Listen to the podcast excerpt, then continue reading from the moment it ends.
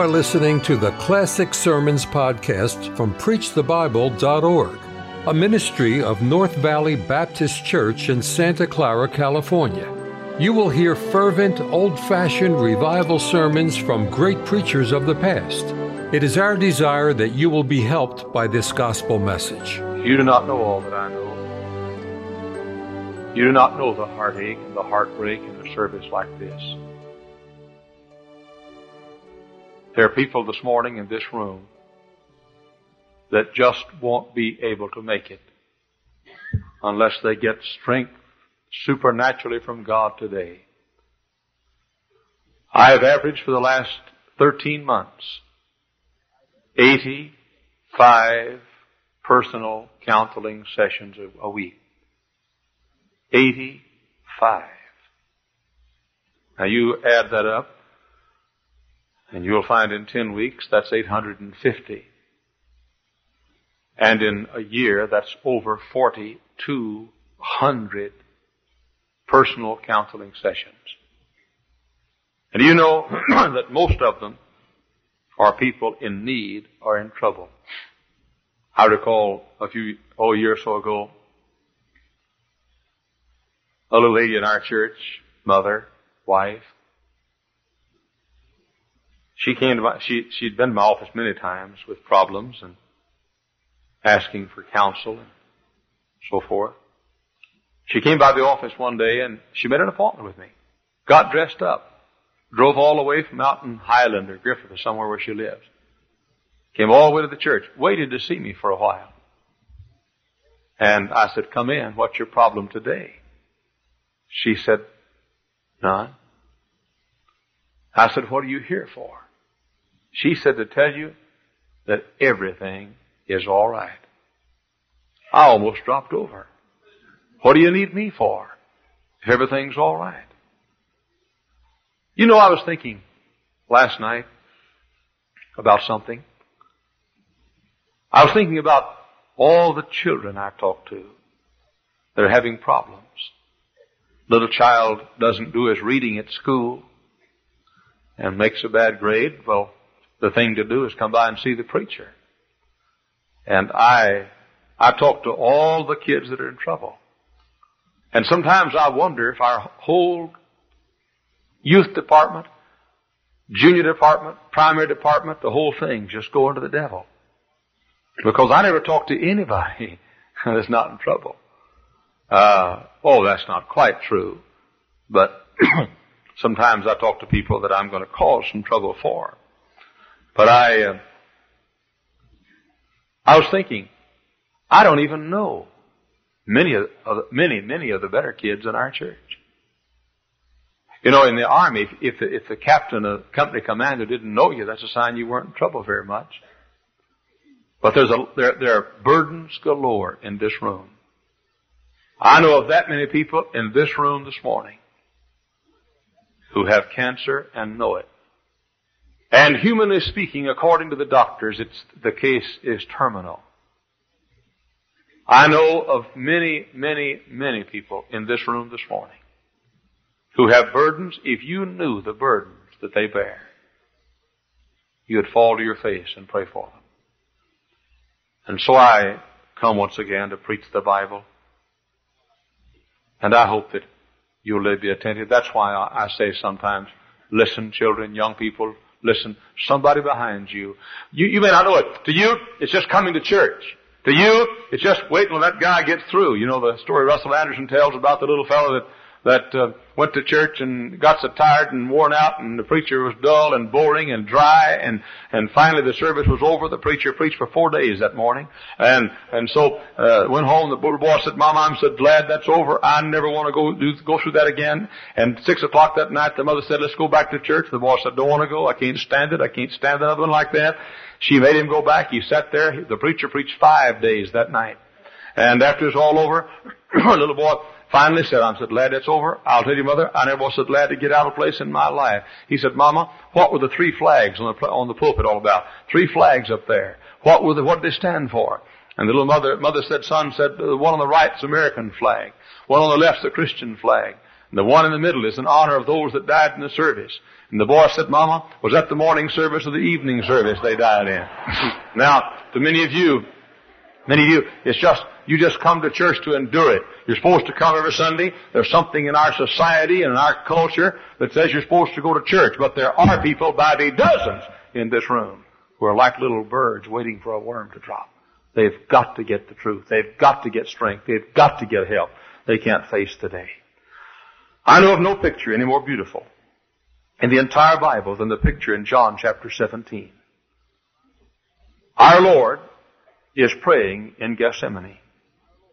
Behind him is the wonderful and beautiful talk that he had with the disciples in the upper room. Just a few minutes ago, he was quoting such beautiful words as, let not your heart be troubled. Ye believe in God, believe also in me. In my Father's house are many mansions. If it were not so, I would have told you.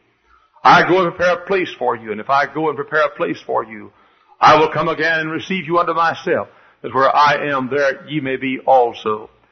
Just a few moments ago, he was quoting such beautiful words as, I am the way, the truth, and the life. No man cometh unto the Father but by me. Just a few moments ago, he was gathered around the table with his own. He was serving them the, the unleavened bread and the fruit of the vine in the institution of the beautiful ordinance of the Lord's Supper. Just a few moments ago, he was taking off his garment to the waist and, and, uh, and girding himself and getting a basin of water and washing the feet of his beloved disciples. Just a few moments ago, he was with them. Now he's alone in the Garden of Gethsemane. Nine, one of the disciples says it will, will forsake him and uh, deny him tonight. And just even now, lurking in the shadows, Judas Iscariot is making his bargain with the soldiers to sell his own soul for 30 piddling pieces of silver. Eight of the disciples are at the foot of the mountain. Three have come a bit, but even they are now asleep. Peter, James, and John are sleeping. See our Lord, those of you who've been there, in that beautiful little clump of olive trees, right across from the temple site, just across the valley of Kidron, in that beautiful little clump of olive trees. I can see it now. No greater blessing have I ever received in all of my travels than I received when I knelt in the garden of Gethsemane and sang neath the stars of the night, walked the Savior of light in a garden of dew laden breeze. Not my will, thine be done, cried the Father's own Son as he knelt neath the old olive trees. And so I see him kneeling beneath those trees. A while ago was the upper room. A while ago was the washing of the feet. A while ago was the supper. A while ago the beautiful words were spoken. But in just a few moments, as close as yesterday is tomorrow, in just a few moments, he'll receive the kiss of betrayal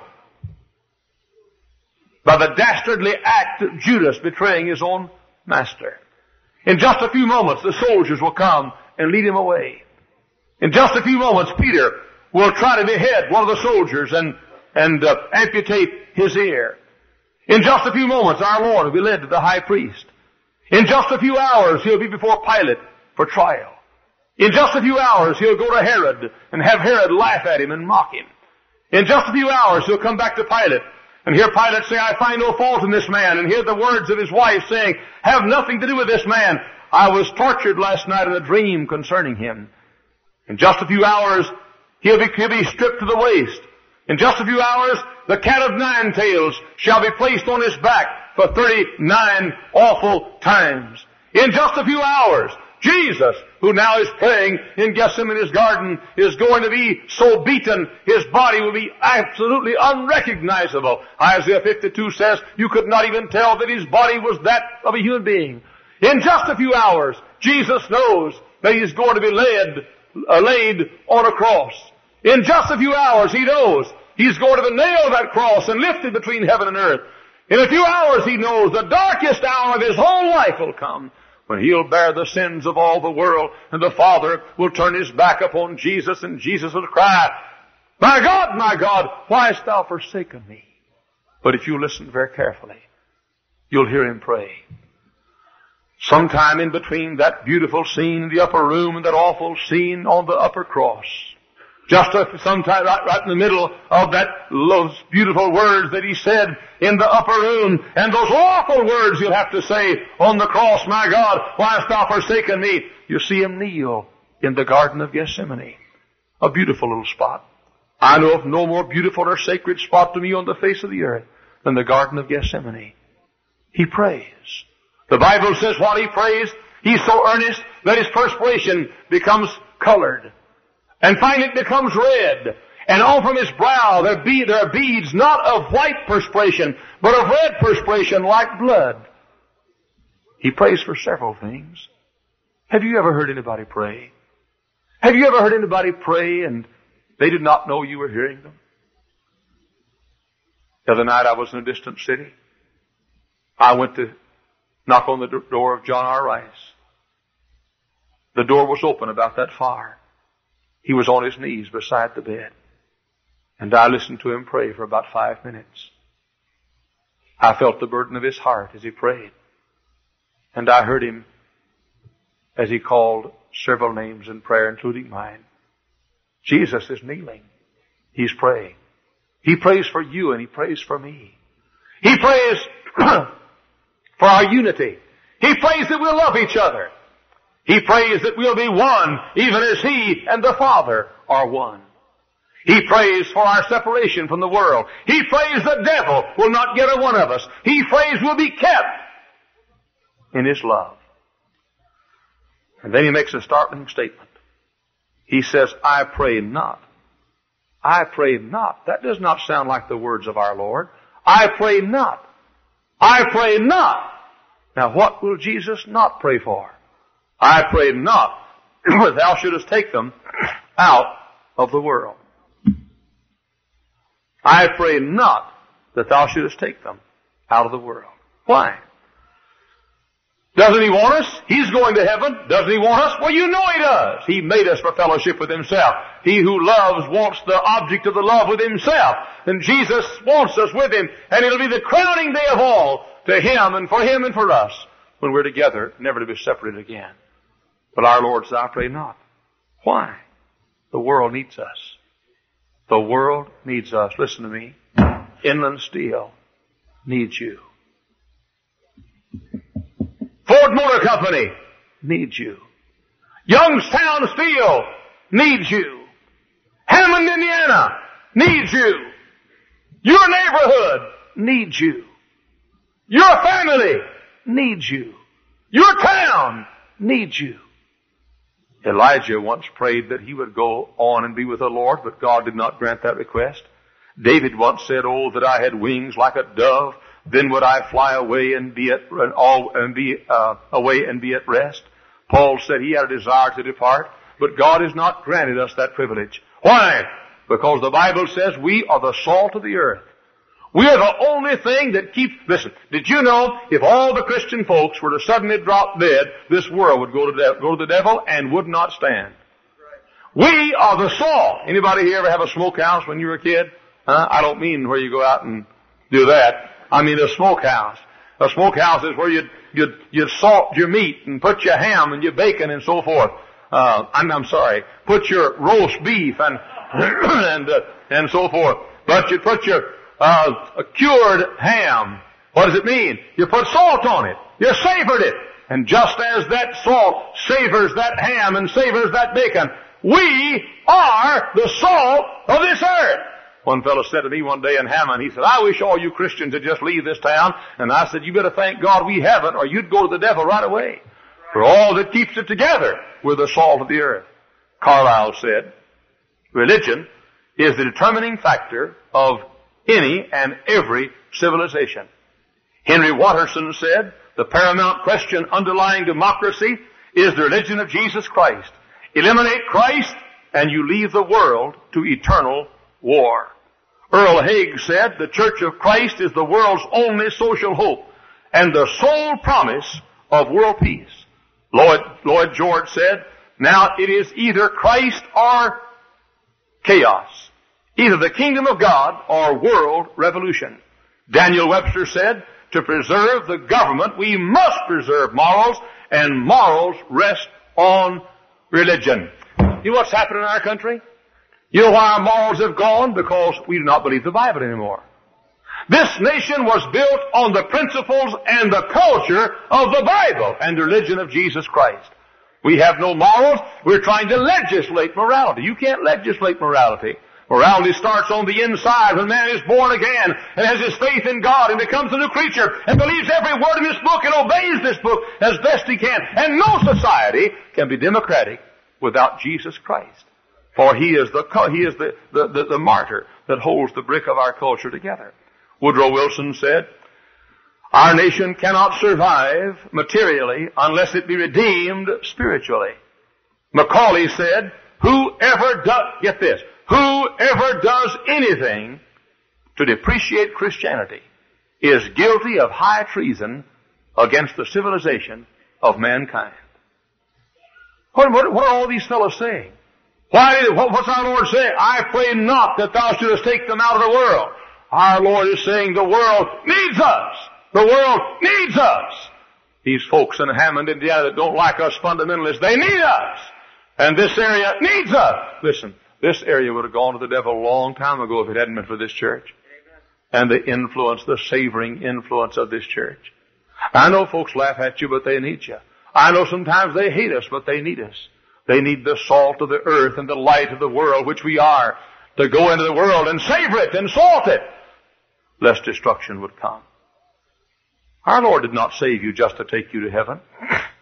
If our Lord saved you just to get you to heaven, if that's all, why didn't He save you and kill you? Don't you think it'd be a good thing? Here's a person comes down the aisle, he receives Jesus Christ. His sins are forgiven. He has his name written in heaven. If he dies, he'll go to heaven. Now if all it's for is to save him from hell and take him to heaven, why didn't God just kill him on the spot? If that's all it's about, we ought to just have a deacon here with a gun. And the person comes down to get saved. You know you're, you know you're saved? Yes, sir. You know if you died you'd go to heaven? Yes, sir. Okay. Boom. And that's all. Let me ask you a question this morning. Don't you think you'd rather live in a city which has no cancer than a city which has cancer?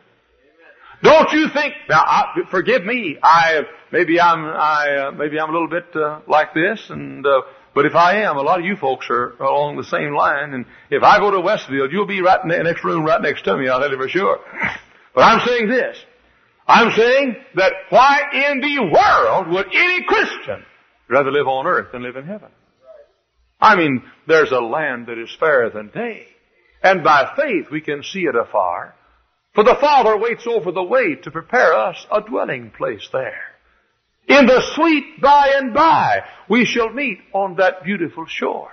Well, forgive me, but I'd, just, I'd 10,000 times, for example, one of our men, oh, one of our deacons, Brother Glenn Smith, is in the hospital this morning. I'm not sure he, I know he's in intensive care. I'm not sure whether he had a heart attack or not. One of our fine deacons. Maybe he had a heart attack. Maybe he didn't. They're testing him now. But uh, I'm tired of this whole world. I'm tired of little babies getting leukemia. I'm tired of, of little children being taken prematurely. I'm tired of hearing the news that, that Steve McKeegan has cancer and Bill McKeegan just died with a heart attack and Bertie Fields and I sat in motel rooms across this country and the phone rings and, and Brother Fisk will call or did one time. Miss McKinney calls usually and says, Pastor, I've got some news for you.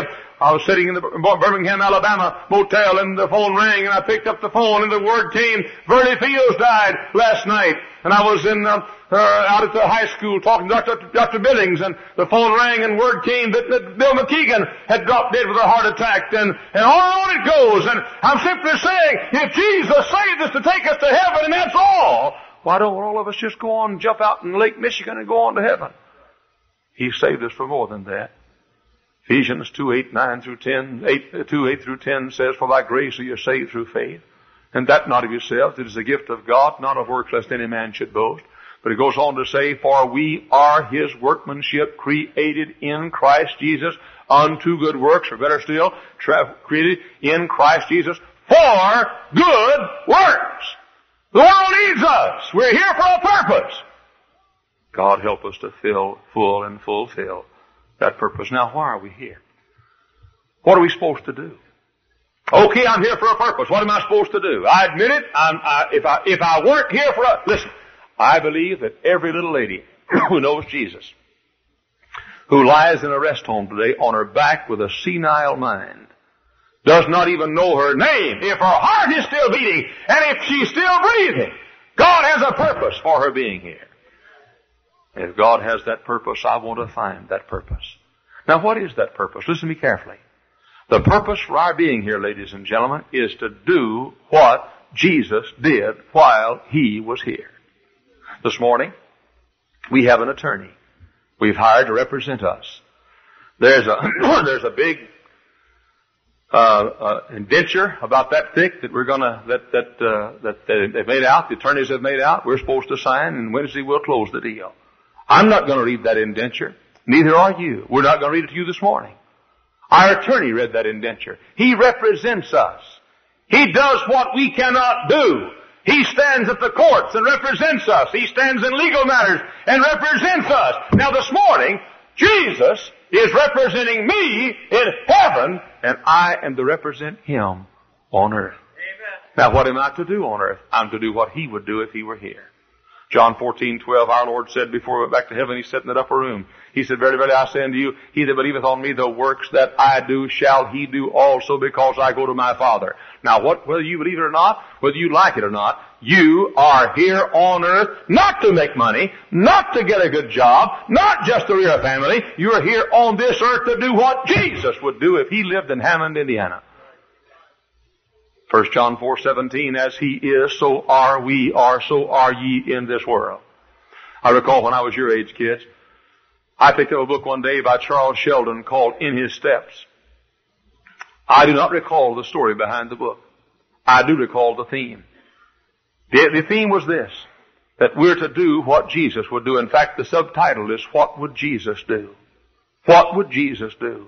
Uh, what, what an example. What, what a, what a motto. What would Jesus do? At school, what would Jesus do? When you don't know what to do on the test and you're about to cheat, what would Jesus do? When you're tempted to take a drink, what would Jesus do? When somebody offers you a cigarette, what would Jesus do? Every child in this room who knows Jesus, every tottering saint in this room who knows Jesus, and everybody in between is here for one purpose. God did not kill me that night at Fernwood Baptist Church in Dallas, Texas when I got saved because God wanted me to be a little Jesus here on this earth. I'm to do what He would do. A few years ago I became consumed with this and I studied my Bible. I turned to every passage in my Bible that had anything to do with Christ likeness and what Jesus was like. And for example, Philippians 2 5, let this mind be in you which was also in Christ Jesus. John thirteen fifteen and Ephesians three thirteen, other passages that talk about what, what we're supposed to do. And we're supposed to do what Jesus did. We're to think like He thought. We're to love like He loved. We're to forgive like He forgave. We're to do the work that He did. We are to do what Jesus did. If Inland Steel ever sees the love of Christ, they'll have to see it in His people who work at Inland Steel.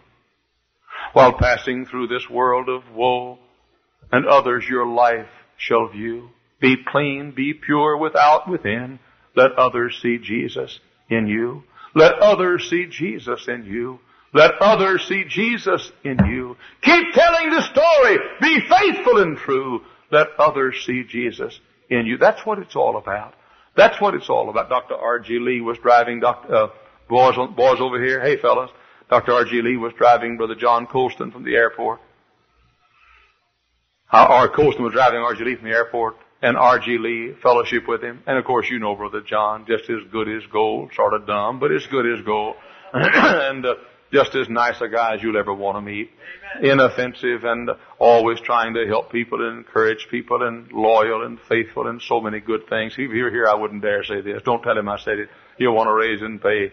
But, uh, I, uh, Brother R.G. Lee, after he spent an hour or two with Dr., with Brother Colston, uh, Dr. R.G. Lee said with his southern drawl, he said, Mr. Colston, you remind me of Jesus. Mr. Colston, you remind me of Jesus. One day a little lady wrote me a letter and she said, Dear Brother Hyles, for seven years you've served here. This has been, of course, many years ago. For seven years you've served here. She said, my husband was killing me one night and you came over and stood between me and my husband and saved my life. She said, you stood before me. My husband had a knife in his hand and you stood in front of that knife between me and my husband and risked your own life. She said, you fed my children when they couldn't eat and you clothed them when they had no clothes to wear. And she wrote a little note and she said, my children and I just like to tell you that since you've been here in Hammond, we think you've lived as the Master would have lived. Now, I've not done it, but that's what I want to do. Oh, listen to me. I'd rather be like Jesus in Hammond, Indiana than have all the doctor's degrees the colleges and seminaries can give. What this whole world needs is somebody to say, Hey world, Jesus isn't here, but here's how he loves. Jesus isn't here, world, but here's how he forgives. Jesus isn't here, world, but here's how he works. Jesus isn't here, folks, but here's how he helps people. We're to spend our lives doing exactly what he would do if he were here. Well, you say, okay, Brother House, what did he do? Three times in the New Testament we have these words, the Son of Man is come to. The Son of Man is come to. Three times. First time you'll find it, in Matthew 20, 28 says the Son of Man is come not to be ministered unto, but to minister. Jesus came to minister. If He came to minister and I am to do what He would do if He were here, I am to minister. That word minister means serve. In one place in the New Testament it means to wait tables. Another place it means to supply needs. Another place it means to help the needy. Another place it means to prepare food. Jesus simply came to say, He came to minister. He came to wipe, to wipe the feet. He came to wash, wash the feet of the disciples. He came not to be ministered to, but to minister. He came to reach out and heal the sick, not to be ministered unto, but to minister. He came to encourage broken hearts, not to be ministered unto, but to minister. Our Lord did not spend His life seeking a place for Himself. He had no place to lay His head, but He had built houses for others. He had no sleep at night sometimes, but he gave rest to others. He had no food to eat, but he was the living bread. He had no water sometimes to drink, but he was the living water. Jesus spent his life not thinking about himself, but thinking about others. if you, listen, listen, some of you folks this morning, you got, you got faces on you that absolutely, I wonder sometimes if you wouldn't bleed if you smiled. Now I'll tell you something about every one of you who are that way. Every one of you who are not happy. Every one of you who are critical. Every one of you who are cynical. Every one of us like that. We have built our lives around ourselves. If I've echoed anything in these 14 and a half years from this pulpit, if I've thundered out any message from this pulpit for 14 and a half years, it's been, forget yourself, forget yourself, forget yourself and live for others. Lord, let me live from day to day in such a self-forgetful way that even when I kneel to pray, my prayer shall be for others. Others, Lord. Yes, others. Let this my motto be. God, let me live for others that I may live like thee. The most miserable wretch in this room this morning is that person who wants something for himself. Jesus came not to minister to, but to minister. He came to serve. One of the great scriptures in all the Bible is that passage about David when it said David served his own generation by the will of God. This year, as every year, I made some New Year's resolutions. It's January 27th, isn't it? I'm planning my resolutions now for next year. You say, why? The old list has sort of been chewed up a little bit now. But the top resolution I made this year, and I won't tell you the rest. But the first thing I resolved to do this year, I put these words on the top of my New Year's resolution list. Dear Heavenly Father, in 1974, I want to be a servant. Oh, so many people need so much help. This morning as I walked out the door, here came a blind man feeling his way into the service. There are people here this morning. I don't mean to be cocky. I guess I can be without meaning to be, but I don't mean to be cocky. But there are a lot of people this morning here who need me. I've got about 35 little children that don't have daddies that have come to my office and said, Brother Hyles, would you be my daddy? About 35 of them.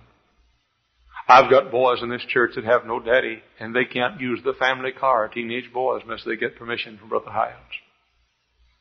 I've got little boys that have no daddy, boys and girls both, who come to my office at least once or twice a week just to see me just to have me pat them on the head and tell them they're nice looking and I love them and I like them. Oh, let me tell you something. This world is a vale of tears. This world is a vale of tears. And it just seems like with the fist, there's nobody who much cares anymore. Everybody's for himself. How much can I get? How much more salary can I get? How much more money can I get? How less, how many, how many, how many uh, fewer hours can I work? How, how much bigger car can I get or smaller car? How much more gasoline can I get? How much more can I get? What's in it for me? And that's one reason why we're a pill-taking, nervous breakdown, heart attack, high blood pressure generation. We're living for ourselves when God says the greatest position of all is the position of serving somebody else. Somebody needs you today. Somebody needs you today. I'm not saying if you have high blood pressure, you're a sinner. If you have a heart attack, you're a sinner. I'm not saying. I'm saying we're all swept up in a generation of me, my, mine, I, me, my, mine. Somebody needs to serve. Somebody needs to serve. What did Jesus come for? The Son of Man has come not to be, not, not to be ministered unto, but to minister. Second time that the Son is mentioned is in Luke 19:10. The Son of Man has come to seek and to save that which was lost. That means that I'm left here to seek the lost. That means I'm left here to win folks to Jesus Christ. That means if I'm not winning folks to Christ, I'm not fulfilling the will of God for my life. And thirdly, He came to give His life a ransom for many. Brother Wardway, I can't go to the cross and die for the sins of the world. I'm not the holy, blameless Son of God. If I went to a cross and died, it'd just be a death. I could not give my life as a substitute for the sins of people. But I tell you what I can do. I can give my life for people. May I say this? I want our church to grow. And listen to this if you've not heard a word I've said. I want our church to grow. I think it'd be a sin for a church in this area with these millions of people here not to get bigger and bigger and bigger. I think, I think are advantages of having a big church like this. Many advantages. Many. But I was sitting in a restaurant yesterday and a friend of mine who's known me for many years before I ever came to this church. Kind of guy that'll call me Jack. Kind of guy that, that, that, that, you know, I can tell my, uh, I don't see him often, but I love him. Kind of guy I can tell my problems to if I could see him often. We're sitting across the table.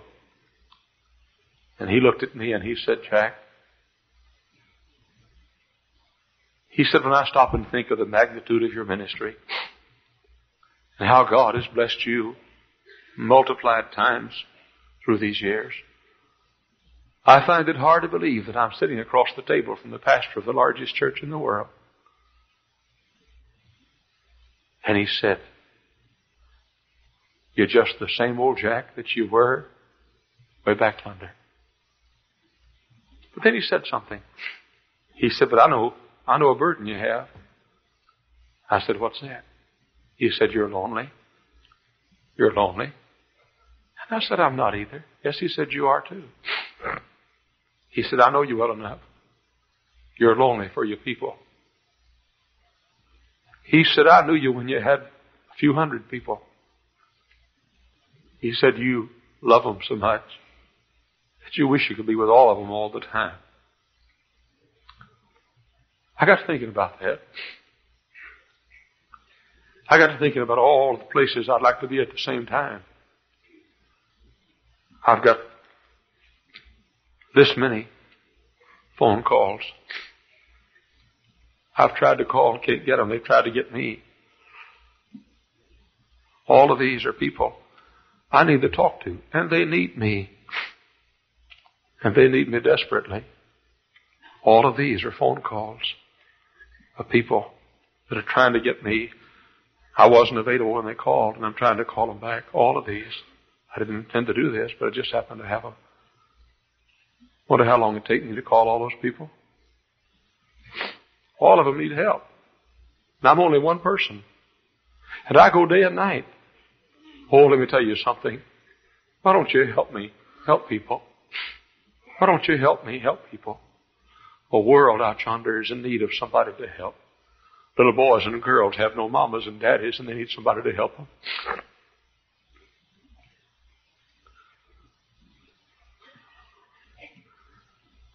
I've had so many kids come to my office this year saying, Brother Hyles, I want to go to school.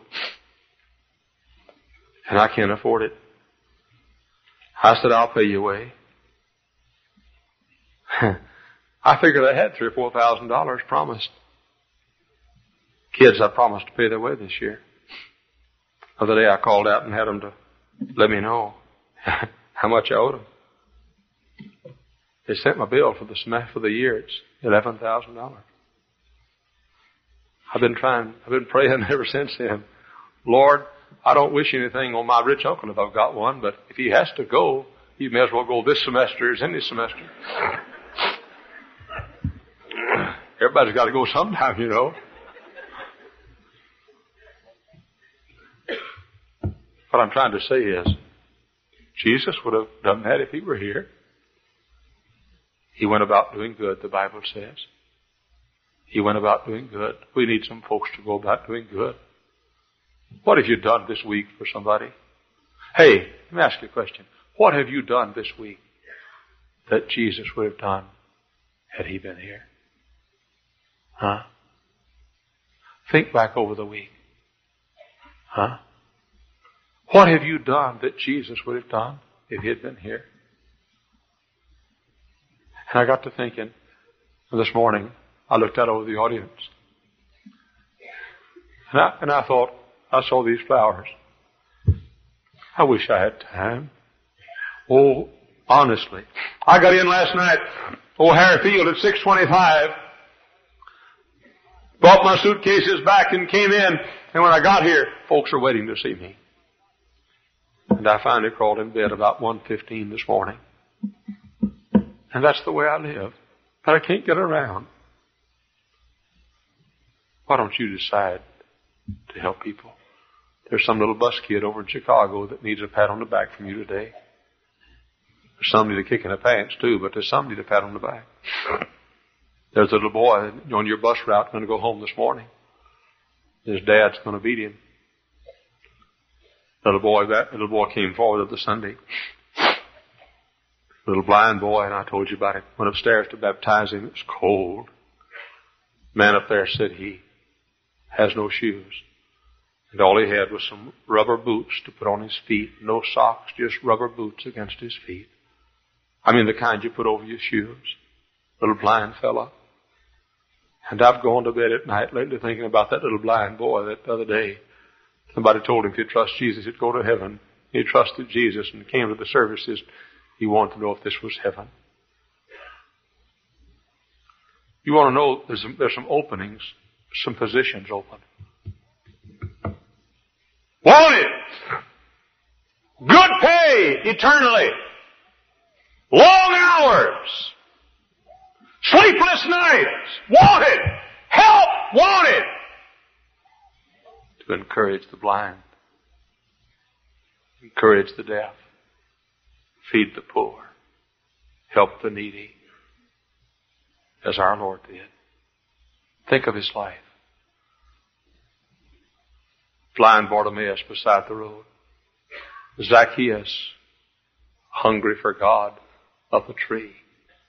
Little children, he took time to bless. Peter's mother-in-law, he, somebody said that Peter hated the Lord ever since he raised his mother-in-law.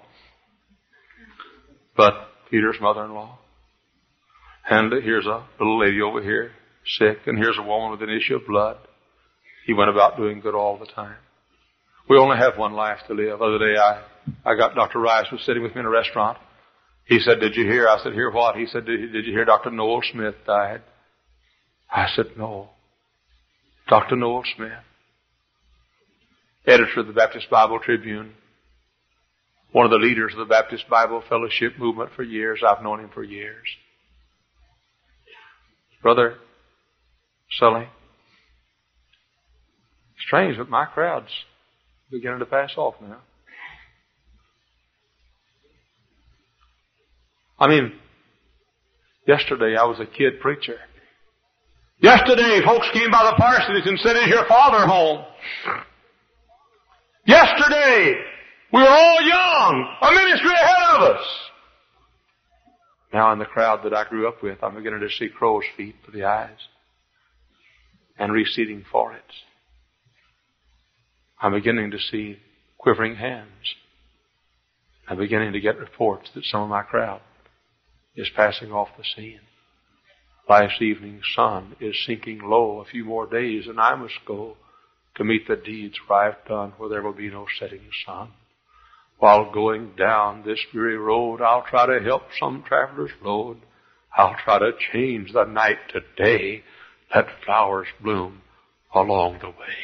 Ladies and gentlemen, we only pass this way one time. Just one time. Just once! It'll be gone after a while. Let's bathe ourselves and live continually, not for ourselves, but for others. Being a servant, not being ministered unto. Thank you for listening to the Classic Sermons podcast from PreachTheBible.org, a ministry of North Valley Baptist Church in Santa Clara, California. To listen to many more powerful sermons, visit our website, PreachTheBible.org. If you enjoy Christian music and programming, visit knvbc.com for Christian music you can trust.